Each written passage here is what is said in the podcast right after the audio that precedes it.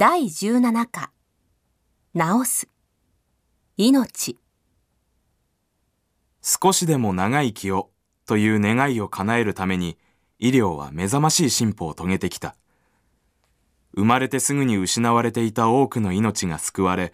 昔なら助からなかった病気が治せるようになった。医療の進歩は世界の平均寿命の伸びから見ても明らかである。しかし、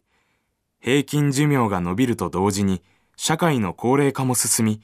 それとともに生きるとは、と問い直さざるを得ない厳しい状況も生み出されている。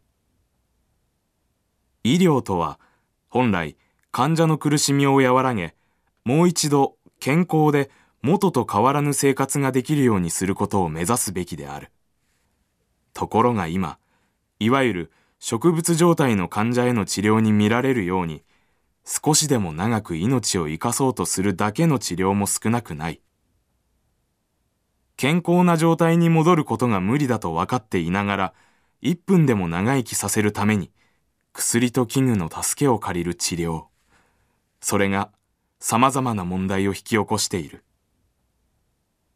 医療が目指すべきは、いかに長く生かすかではなく、健康に生きることができる時間をいかに伸ばすかということ。それが重要なのだ。寝たきりで自分の意志で体を動かすこともできないようでは、生きているとは言えないという考え方がある。しかし、その一方で、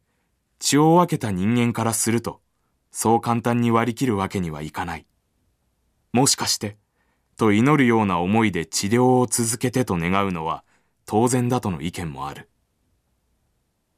しかし、長期の治療は患者だけでなく、近くにいて看護をする者の人生にも大きな変化をもたらす。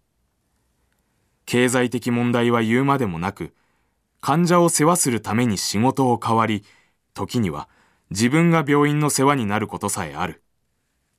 親兄弟が以前の生活に戻れるのならいいが、先が見えない治療のために家族も犠牲を払う医療のあり方は、それでいいのだろうか。一つの命を生かすということは、さらに人が生きるということは、どういうことなのか。今、真剣に問い直さなければならない問題である。